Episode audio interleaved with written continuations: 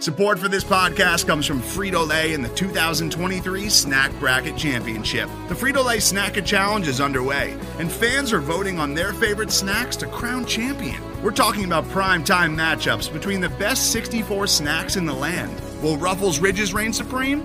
Can Doritos defend their dynasty? Or will Smart Food use their smarts for a surprise upset? Only you can decide.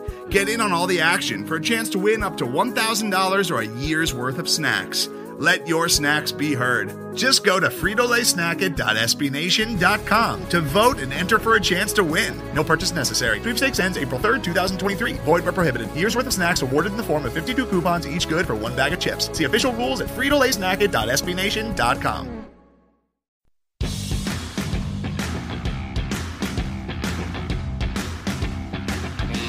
Welcome into Oklahoma Breakdown, your Oklahoma podcast brought to you by Crimson and Cream Machine. I am Matt Ravis. Uh, my podcast partner, Jack Shields, is not here with me right now. You may ask why. Uh, we were together earlier. Unfortunately, we lost our first segment that we recorded due to uh, some technical difficulties. It's out there floating somewhere in the ether in the digital ether somewhere. So unfortunately, we lost that, uh, which is a shame because I, I, I, thought it was a good segment. Got into um, oh, first just addressing we missed a couple weeks. We had a little bit of a hiatus. Back in the swing of things, um, we addressed the Mike Stoops firing. We addressed um, Ruffin McNeill maybe simplifying things, what Bob Diaco could do behind the scenes. Um, so sorry about that. Uh, we still have plenty of great content throughout the show though for you. Um, we talked to Jamie Plunkett of Frogs O' War. That's TCU's uh, blog, SB Nation blog, that is. Uh, and and then we, uh, me and Jack book thing or bookend rather things uh, at the end and uh, give some score predictions. Kind of give some uh, final vibes on this OU TCU game. Um, I, I, think we both agree that it could be a little bit closer than OU fans and even TCU fans are willing to grant. So um, Jack and I get into that again. Thank you for bearing with us. Um, sorry we don't have the full fledged podcast for you. Uh, like I said, unfortunately, lost our first segment, our first 20 minutes or so, uh, due to some digital problems, due to some computer problems. But it's how it goes sometimes. So, uh, without further ado, I'm going to transition right into our first interview, our, our only interview of the podcast, but it's definitely a substantial one. Uh, Jamie Plunkett of Frogs O' War. That's coming up next. Thanks for listening to Oklahoma Breakdown.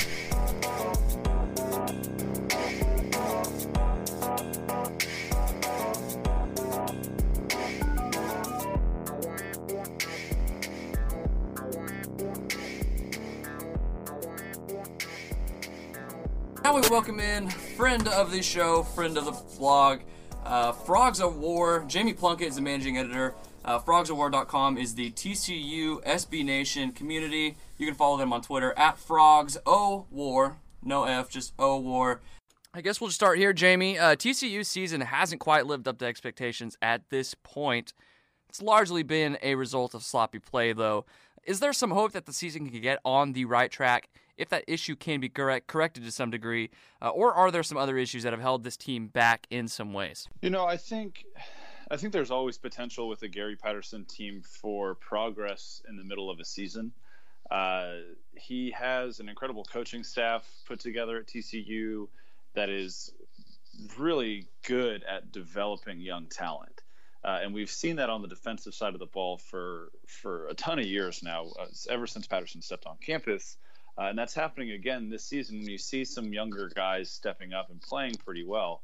Uh, you know, thinking about Garrett Wallow at linebacker, you've got some young redshirt freshmen playing defensive tackle in place of Ross Blacklock. Uh, and so you've seen some youth there that stepped up and, and played really well. Offensively, there are there are so many question marks at this point that it's hard to see enough progress being made for TCU uh, to make significant noise in the back half of the season. I mean, you've got Shawn Robinson, who is a, a sophomore who, you know, everybody was really, really excited about at the beginning of the season, and he's come out and been banged up and thrown a lot of uh, interceptions and fumbled quite a bit, and you know, just hasn't looked great making his reads.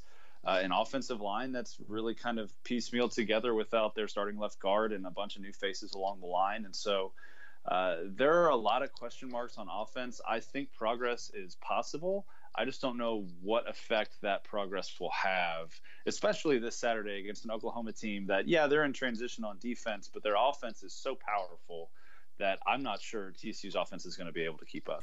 You know, speaking of TCU's offense and the quarterback position, it's being said that TCU could go to Michael Collins at some times this Saturday due to, you know, Shawn Robinson's past turnover issues and also his issues with injuries. Uh, what does each QB bring to the table? Obviously, we know with Robinson, but what does uh, what does Michael Collins bring to the table, and uh, how much of Collins do you think we'll see this weekend?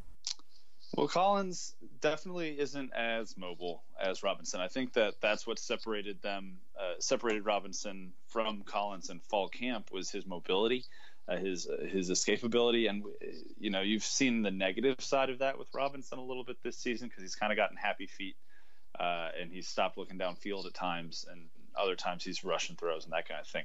With Collins, he's got an incredible arm. Uh, he is pretty mobile uh, as well, and and you know has gotten a lot of uh, high praise from the coaching staff just for his mobility. Uh, he ran for uh, a touchdown against SMU earlier in the season. He he ran the ball relatively effectively on his one possession against Texas.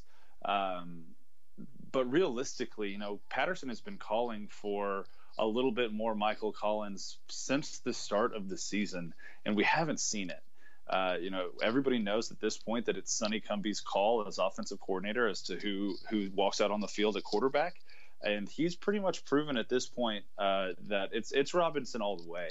So I don't really expect too much Michael Collins on Saturday unless Robinson suffers another injury or a setback. Uh, because realistically, at this point, if we haven't seen Collins already, it's not likely that we're going to. You know, in spite of some of the offensive issues that we've seen this year, this offense still has a considerable amount of talent, particularly at the skill positions. You know, aside from the familiar names like uh, Darius Anderson and Jalen Reagor, which offensive names should Oklahoma fans know heading into Saturday? I'm sorry, you guys cut out a little bit there. Could you okay. repeat the question? Yeah. Uh, in spite of the offensive issues, uh, this offense still has quite a bit of talent, particularly at the skill positions. So, aside from the familiar names like Darius Anderson and Jalen Reagor, which offensive names should Oklahoma fans know heading into Saturday? You know, another f- probably familiar name is KaVontae Turpin. Uh, he has had he's had a really good season. You know, he's dynamic in the return game, that kind of thing. Uh, a name to look out for is Sewo Olonilua. He's the other running back for TCU. Um, yeah, Darius Anderson is leading the team in rushes this season, but Sewo is actually leading the team in carries uh, and has he's rushing for I think about four and a half five yards a clip. He's a bigger running back.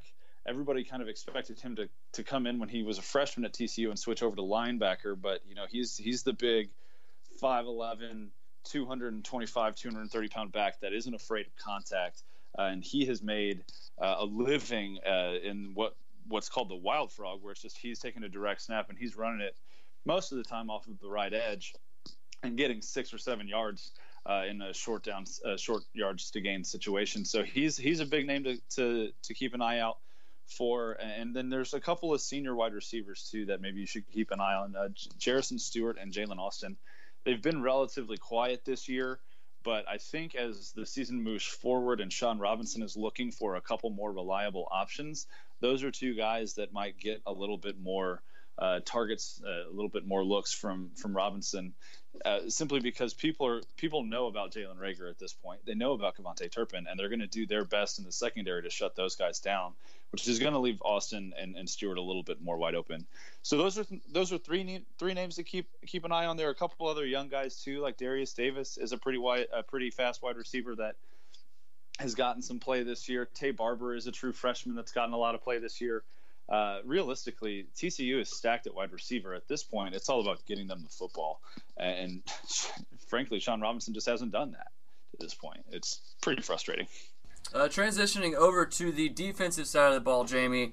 Uh, hasn't been an issue at all. In fact, the Frogs are uh, 14th in the country in defensive S&P Plus ranking heading into the weekend.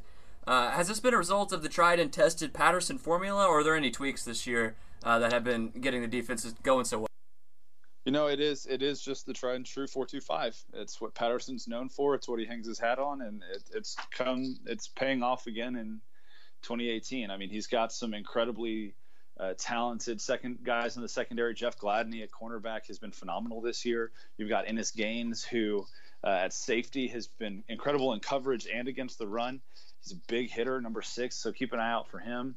Uh, I think depth plays really well into it too. You've got Julius Lewis on the other side at the at the second corner position, who's really stepped up his game in the last couple of weeks. Uh, Ridwan Isahaku and Markel Simmons have played really well in the secondary, and uh, you know, kind of shuffling around as Niko Small's been banged up back there.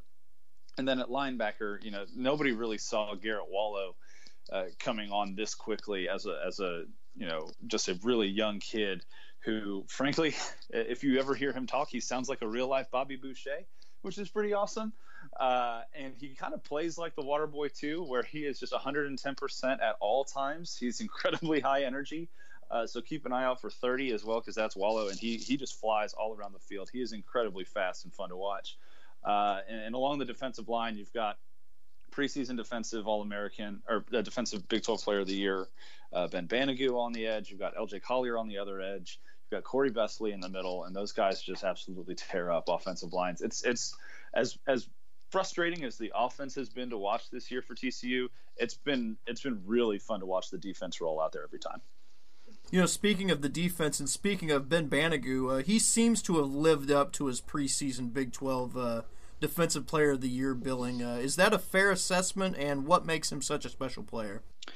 I think it is fair. I, I think if you asked him uh, that question, he would say that he has not played up to, to his own expectations for himself this season. He's been a little disappointed, I think, in some of his performances, especially early on when I think he was trying to do a little too much. Uh, but you're right; he has he has played incredibly well this year, and I think part of the reason is that uh, he's got another really good edge rusher on the other side in LJ Collier, which he had last year in Mat Boesen as well, because Boesen actually led TCU in tackles for loss and sacks a season ago, and LJ Collier is starting to rack up those numbers again this season as well, because it affords Banogu the opportunity to really go one on one because the offensive line can't focus too much on any single guy. Corey Bethley is commanding some double teams in the middle from the three tech position, and so you know, Banogu's really kind of go-to move though is just coming off the edge and just bull rushing a guy or trying to swim move around to the outside because he is incredibly quick. He stays really low to the ground and um, he's just too fast for most left tackles in this league, and he's showing that week after week after week.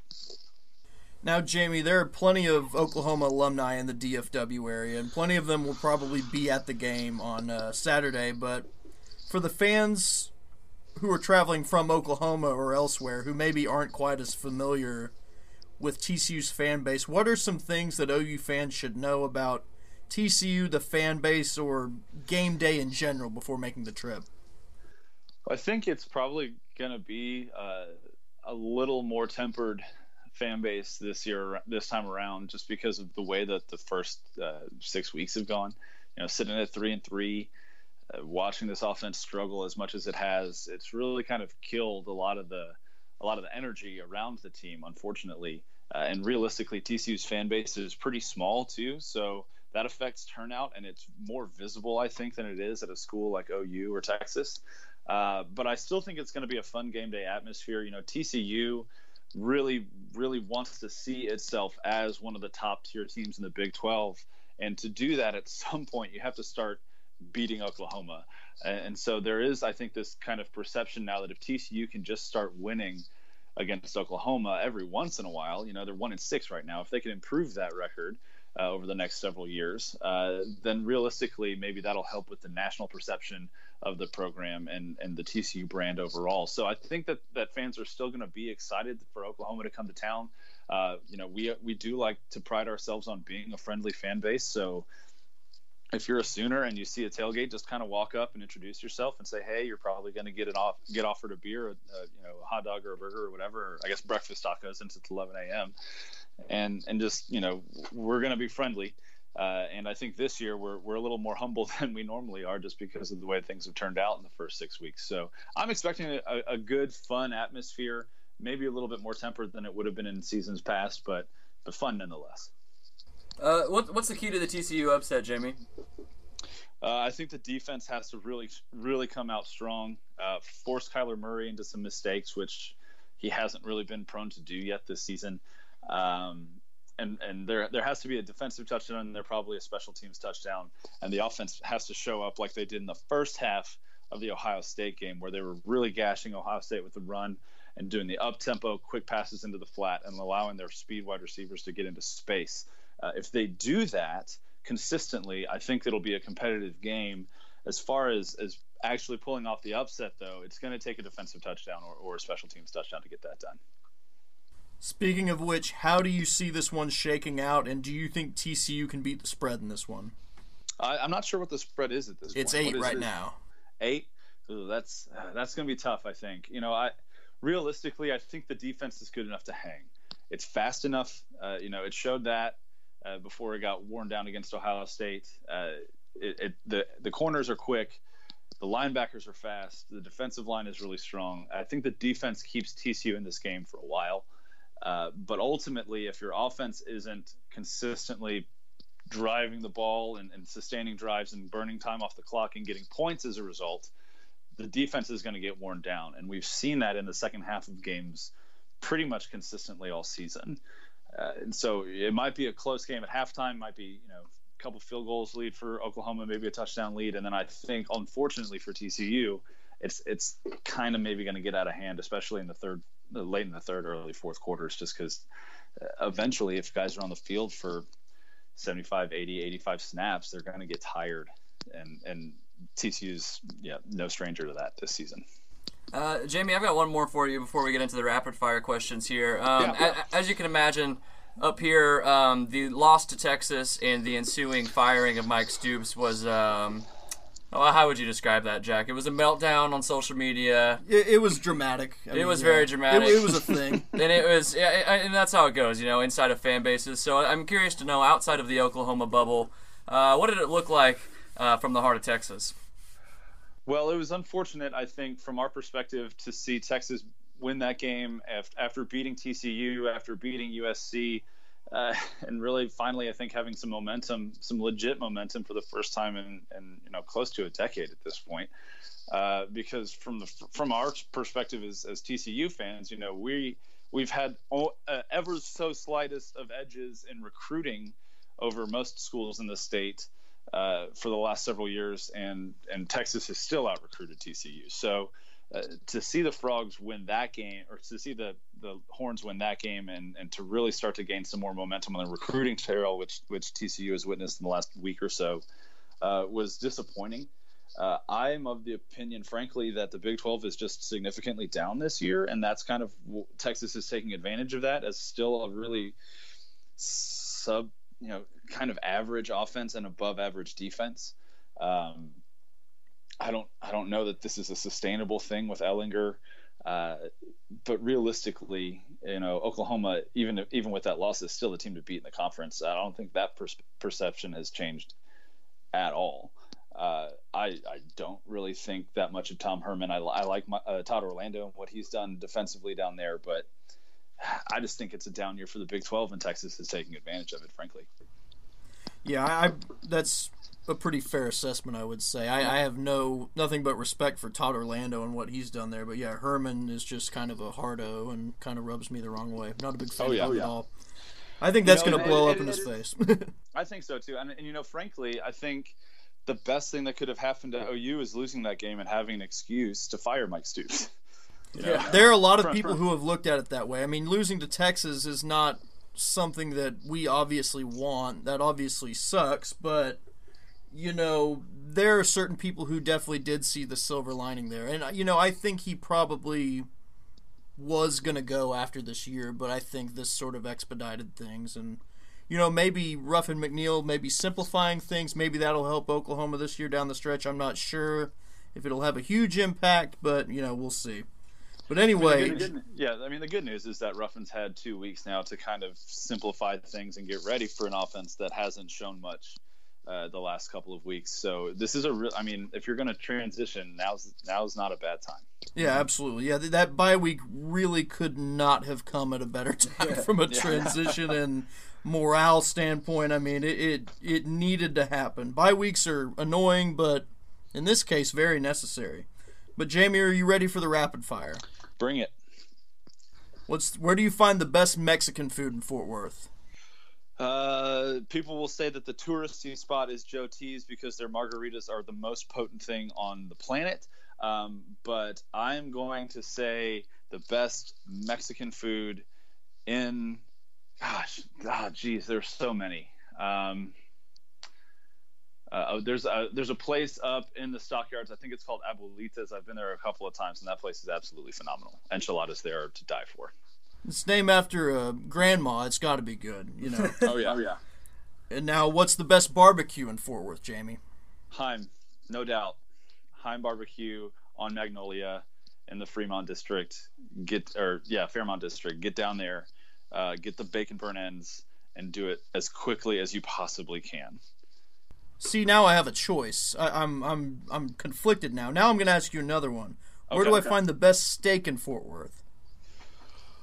Oh man, I think a lot of folks are going to point you to Del Frisco's. I've been. It's uh, good. uh, it's it's decent. My Not the one in Fort steak, Worth, but no, my favorite steak uh, of all time is Bob's Steak and Chop House. Uh, the original one is in Dallas, but they do have a location in Fort Worth. It's downtown. It's in the Omni.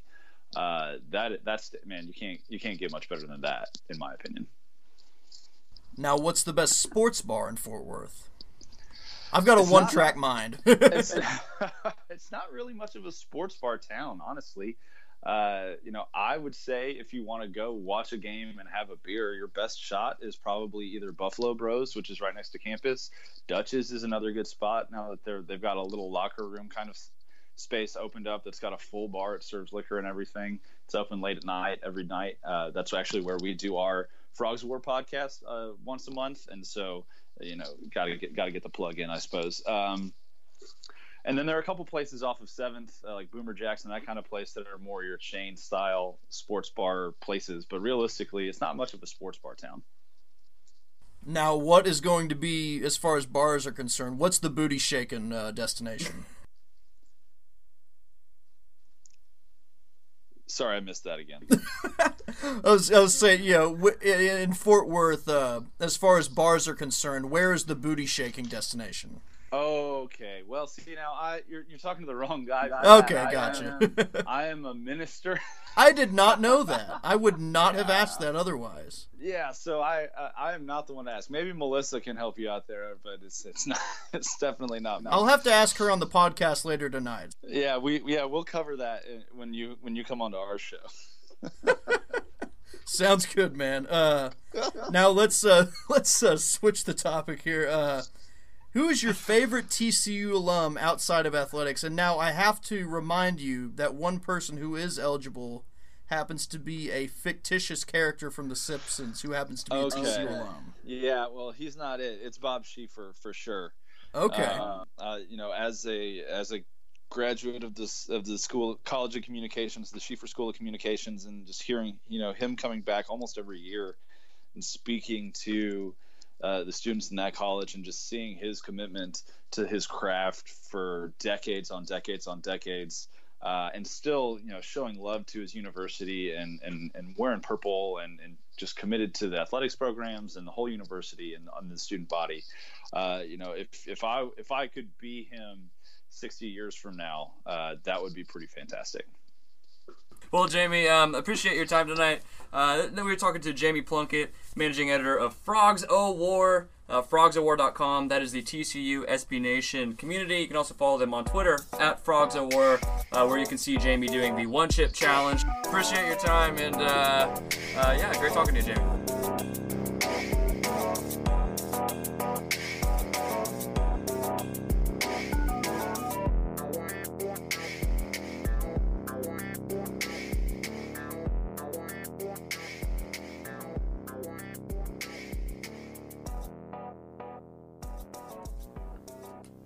Welcome back. We are wrapping up the Oklahoma Breakdown podcast. Thank you so much for listening. Uh, I've been doing this for a little bit now. Feel like we're finally hitting our stride. Did have a little hiatus, but we're back. Don't worry about it. Um, and we'll be here um, weekly throughout the duration of the football season. Matt, like I said, Matt Ravis, Jack Shields. Big thank you to Jamie Plunkett from Frogs O' War podcast. I don't, I didn't get the sense, Jack, that Jamie uh, was very confident that TCU could pull off an upset. Um, but I, you, you were just talking to me. You think that there is a chance that it, it could be closer. You didn't say that OU would get upset. No, I don't. I, I think OU will. But you said there's a win, chance it could be I mean, closer I- than TCU fans, Yeah, th- and maybe OU fans are willing to grant. I mean, TCU fans are obviously very down on their offense at this point, but I mean that team still has a lot of weapons at the skill positions, and I think they're definitely good enough to make Oklahoma pay for its deficiencies on defense. And I, I think that I could see maybe like a I don't know, a 42-31 contest or something like that. I think OU like would narrowly beat the spread, but the spread's eight. Right? yeah, it's eight right now. Yeah, so I, I mean, I think TCU could definitely put up 28, 31 points. I mean, despite you know their turnover issues, you know Shawn Robinson dealing with the turnovers plus the injuries, not having a great offensive line, but their backs and receivers are fantastic. I mean, they're guys who are who again can make this team pay for not tackling well. They're wrapping up. I mean, it's I, I wouldn't be surprised to see a a number of big plays from TCU's offense in this one. I, I'm much more confident in their offense in this matchup than TCU fans are. I think, I think at one and point, people who cover TCU. I think at one point in the Dark Knight, uh, the Joker is talking about the immovable force versus unstoppable object. You know what I'm talking about? Yeah, Uh, whatever the opposite of that saying is, is kind of what's going on here between OU and TCU. Like you said, It- well, with the turnovers, lots of sure, yeah, turnovers like- for TCU, and then o- o- OU, um, not a team that forces a lot of turnovers. Like I said, whatever the opposite of, of what that is. Something's got to give, though. I mean, you know, it, TCU's turned it over 15 times this year. That's near the bottom of the barrel in the country. OU has forced only five this year, which is also near the bottom of the barrel. I mean, I think if TC, OU isn't able to turn over this team, that's an issue. I mean, you know, because I and I think OU will need to for, force at least a, a few turnovers for this to not be in doubt late. But if OU is able to do to TCU what other teams have done to TCU. It could get out of hand really quickly. But Is this a game you could see Bookie making that big? I think I think play? this this could be the one. Yeah, and I I've been looking forward to that day. It's been since, kind of a disappointing. Been looking for forward to that day since he put on the hat at the Army All American game because that's th- those are the kinds of plays he was making in that game. So. I'm yeah. I think maybe something like that could happen this game. One can only hope. I mean, that's that's what I'm looking for in this one. I, I, I mean, you think we're going to see some uh, some personnel shuffling? I think all positions probably open for um, open for competition. I, I mean that's point. that's what you know that's what's been said. I mean I wouldn't be surprised to uh, you know maybe see a lot more of Tre Brown. He's been the best corner this season. He needs to be on the field just about every play. Yeah, he's definitely the best all around corner, and I, I'd like to see more of Robert Barnes and less of Khalil Houghton, and I'd like to see more of Ronnie Perkins.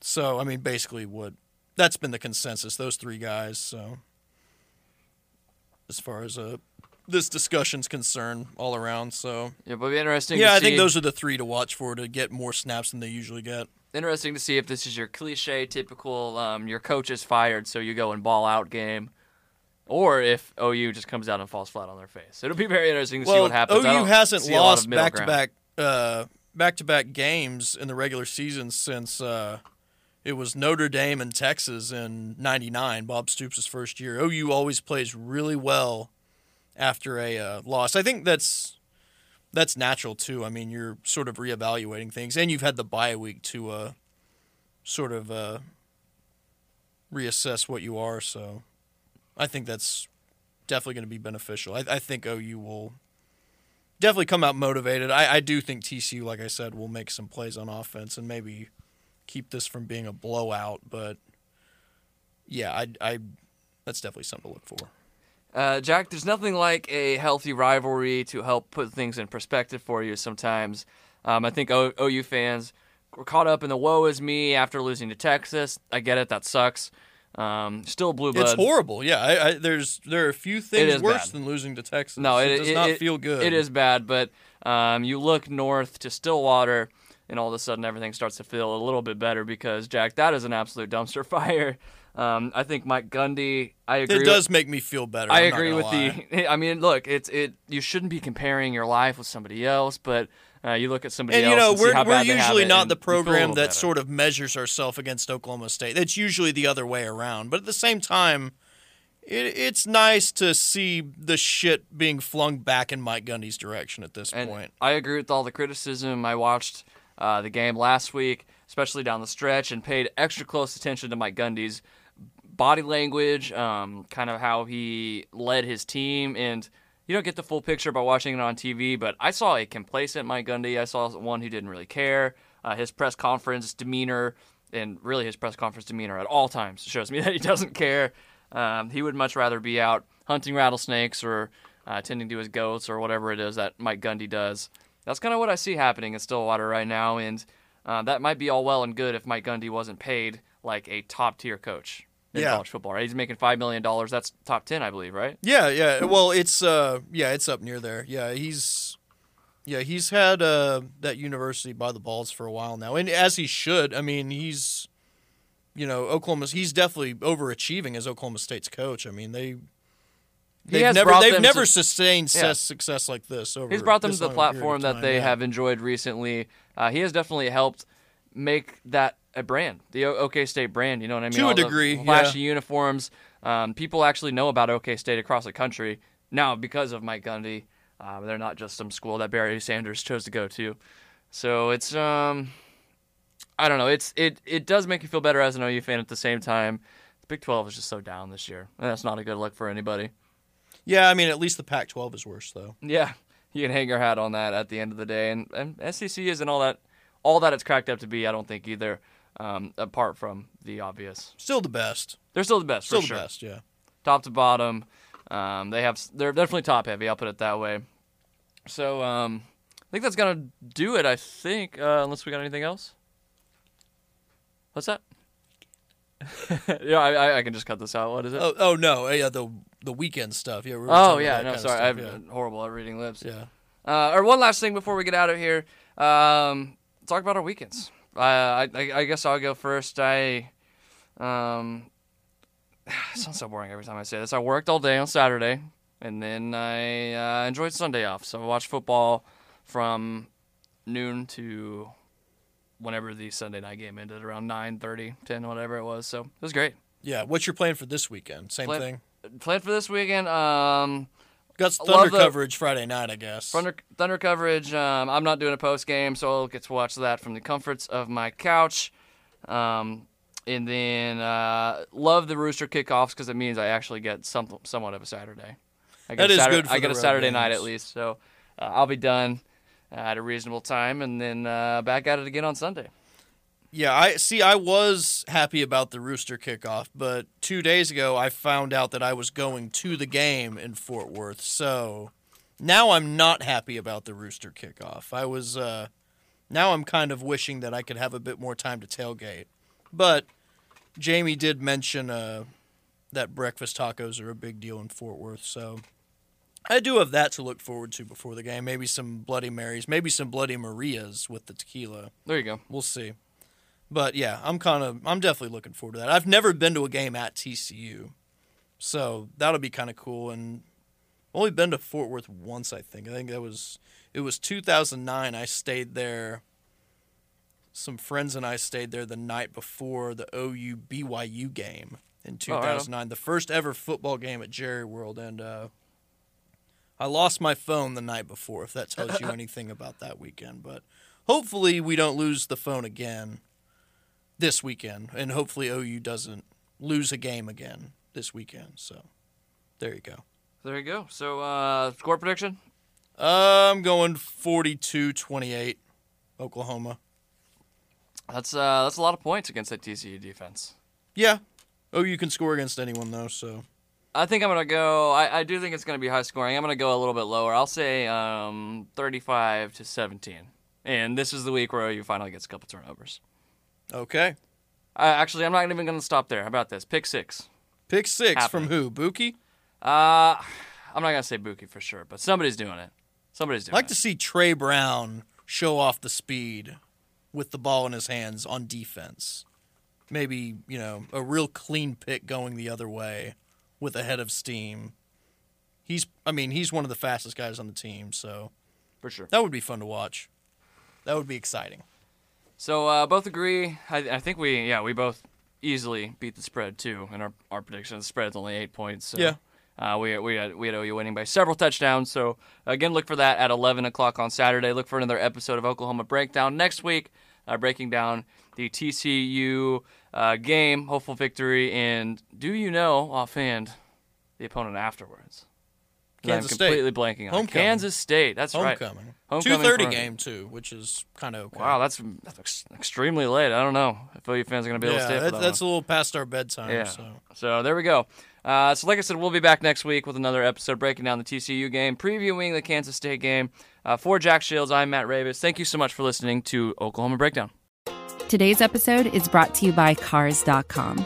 With over 2 million vehicles and 50,000 more added every day, Cars.com will match you with the perfect car for you, your budget, your life, your style. And if you're ready to say goodbye to your current car, Cars.com will get you an instant offer to cash it in. Just start by entering your license plate and get matched with a local dealer who will write you the check.